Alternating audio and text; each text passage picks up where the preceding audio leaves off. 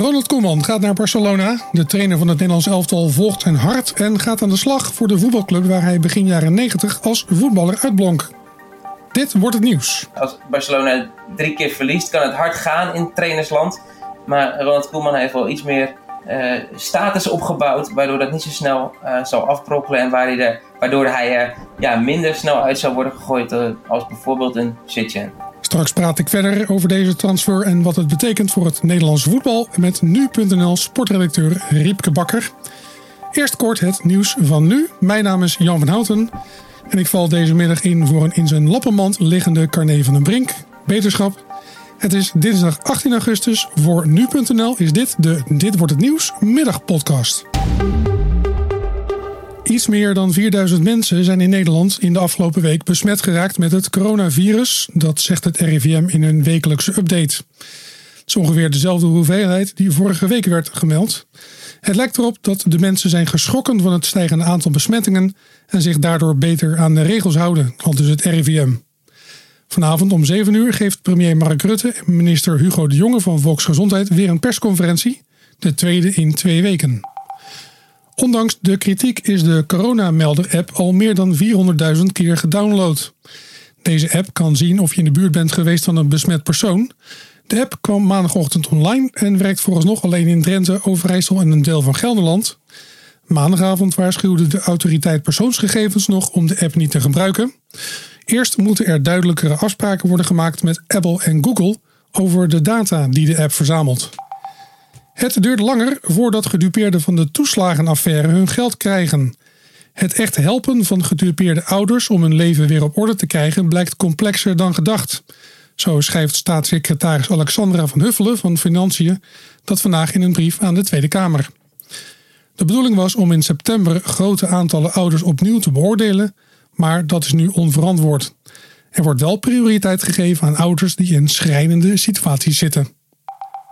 En zwemmen in de Noordzee langs de kust van Den Haag is niet aan te raden vandaag.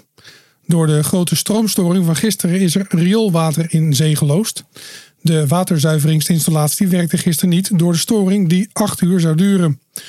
Als je toch in zee gaat zwemmen in Scheveningen, maak je grote kans op maag- of darmklachten. Voor het leven in zee is het rioolwater niet schadelijk. En Ronald Koeman wordt zo goed als zeker de nieuwe coach van FC Barcelona. De bondscoach van het Nederlands elftal heeft zelf al gezegd graag aan de slag te gaan bij de voetbalploeg. Barcelona zette gisteren de huidige trainer op straat na de 8-2 nederlaag tegen Bayern München.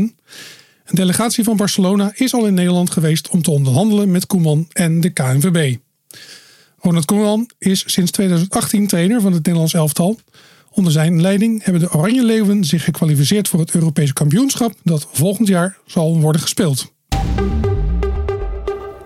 Het zou een kwestie van uren zijn voordat het officieel wordt bekendgemaakt, als dat al niet is gebeurd in de tijd dat ik dit zeg en jij dit hoort.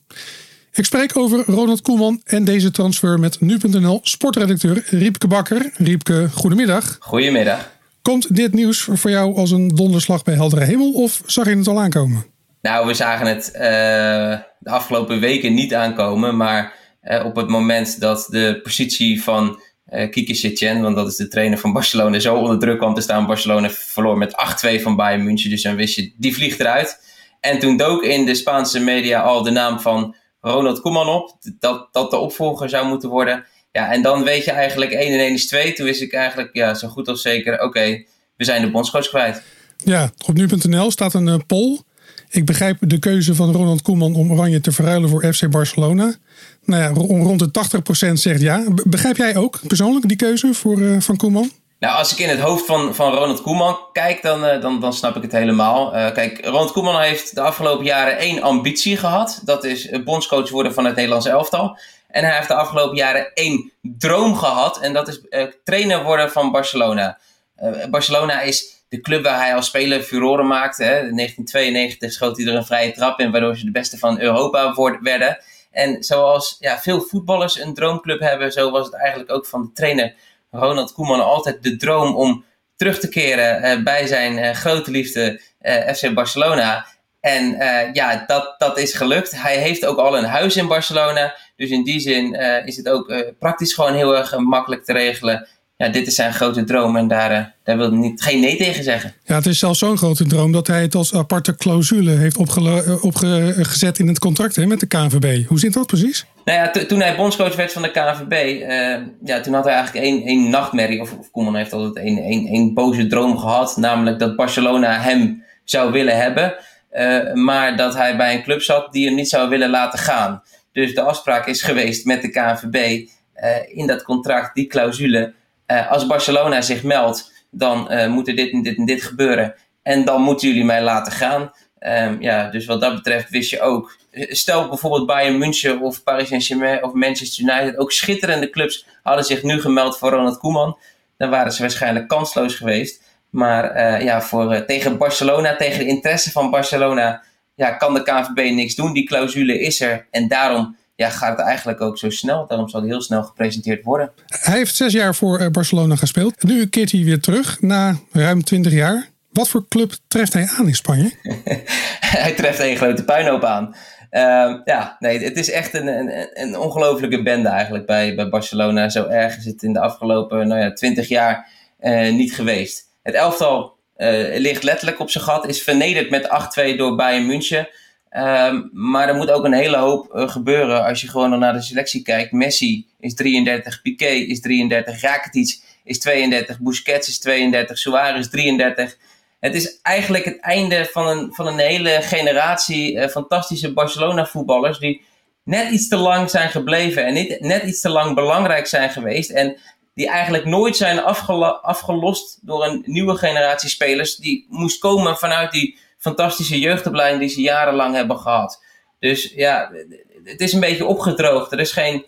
geen, geen, geen er eigenlijk is het stokje nooit overgenomen de, de afgelopen jaren door door betere voetballers. En daardoor ja, zit je nu met een verouderde groep. En is het voor Koeman heel lastig. Hij moet eigenlijk de boel saneren. Uh, de kans is aanwezig dat zelfs Messi, de beste voetballer uh, ter wereld als je het mij vraagt, weg zou gaan. Dus het, hij staat voor een hele lastige opdracht. Dus wat dat betreft zeg je, het is een heel vervelend moment om in te stappen. Maar aan de andere kant zeg je, ja, veel slechter dan het nu gaat, kan het bijna niet gaan. En ja, het, het publiek verwacht nu ook niet zo heel veel.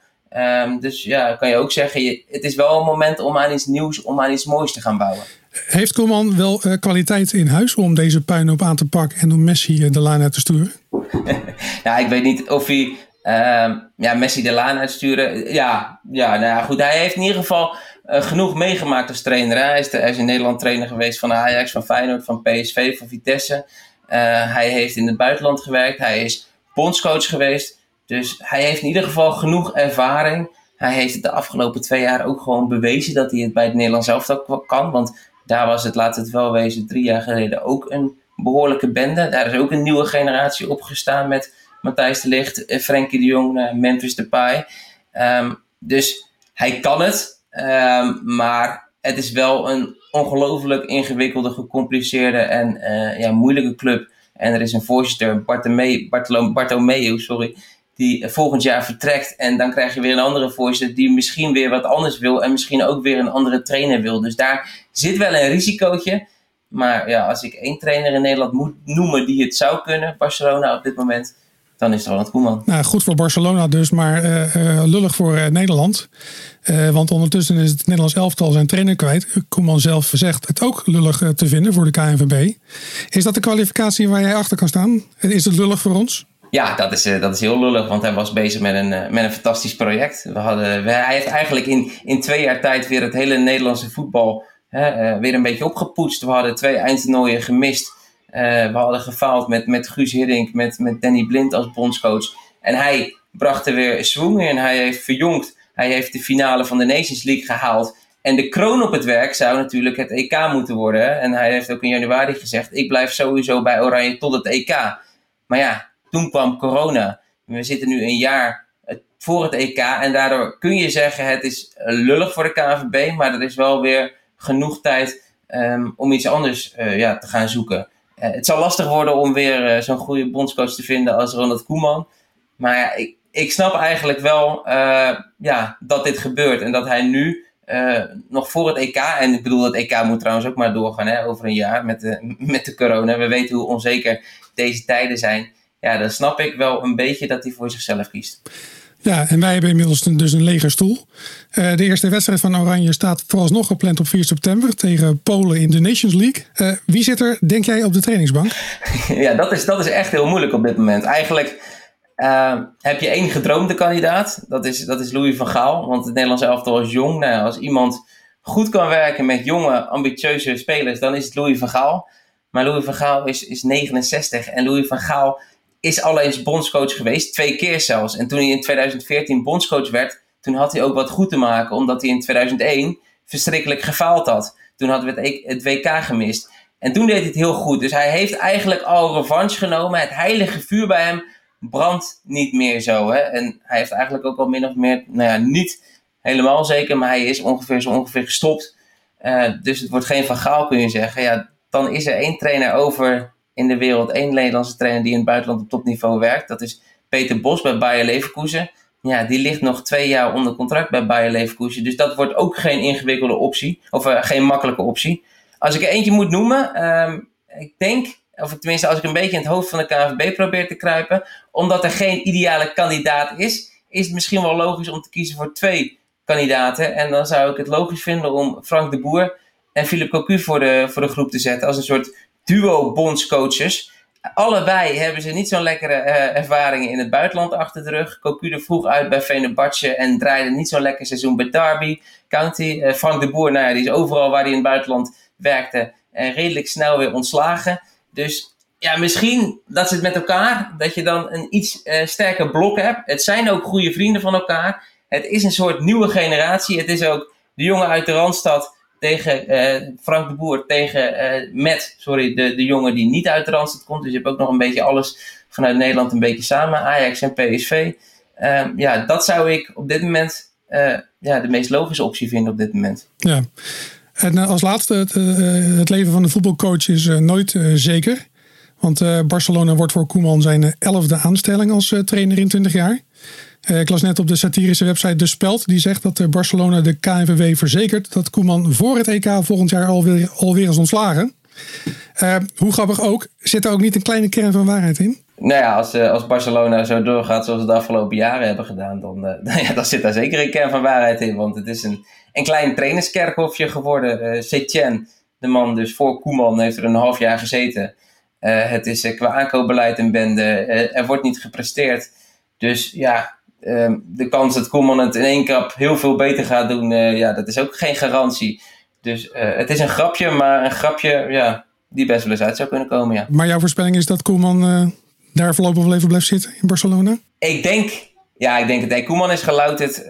Koeman heeft gepresteerd bij, bij het Nederlands elftal vooral. En het belangrijkste misschien wel, Koeman kent Barcelona als geen ander. Hij weet een beetje hoe de lijntjes lopen. Hij heeft daar uh, nog zijn contacten. En Koeman is bijna een heiligheid in, in, in Barcelona. Hè? Ik bedoel, hij heeft ooit die vrije trap erin geschoten in 1992, waardoor ze uh, de beste van de wereld werden. Ze zeiden vroeger altijd gekscherend, Ronald Koeman kan zijn leven lang gratis uit eten in Barcelona. Nou, ik denk dat hij wel eens een rekeningetje krijgt, maar um, daar zit natuurlijk wel een, een kern van waarheid in. Hij is daar iemand die ze niet zomaar zullen verguizen. Als Barcelona drie keer verliest, kan het hard gaan in trainersland.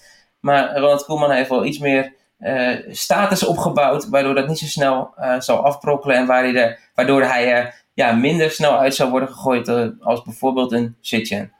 Sportredacteur Riepke Bakker van nu.nl, dankjewel. En dan heb ik nog het weer. In de middag kunnen hier en daar enkele buien ontstaan die in het oosten kunnen leiden tot onweer. De regen verdwijnt in de loop van de avond en dan klaart het overal op. Vannacht wordt het minimaal 12 graden. Morgen volgt een zonnige en droge dag en kan het tot 28 graden worden in het zuidoosten. En om af te sluiten, de Somalische olifantsspitsmuis is weer gezien. Wetenschappers dachten dat het beestje al lang en breed was uitgestorven. Het laatste exemplaar werd gezien in 1968. Maar 12 olifantsspitsmuizen lieten zich vorig jaar zien in Djibouti, ten noorden van Somalië. En voor het eerst zijn er ook bewegende beelden gemaakt van het muisje met een kenmerkende snuit in de vorm van een slurf Daarmee zuigt hij mieren op. En met dit goede nieuws was dit de Dit Wordt Het Nieuws middagpodcast van dinsdag 18 augustus 2020. Heb je tips, feedback of andere dingen die je aan ons kwijt wilt? Je kunt ons bereiken op podcast.nu.nl. Mijn naam is Jan van Houten. Wat mij betreft een fijne dinsdagmiddag en een fijne avond. Morgenochtend om 6 uur is er weer een nieuwe ochtendpodcast.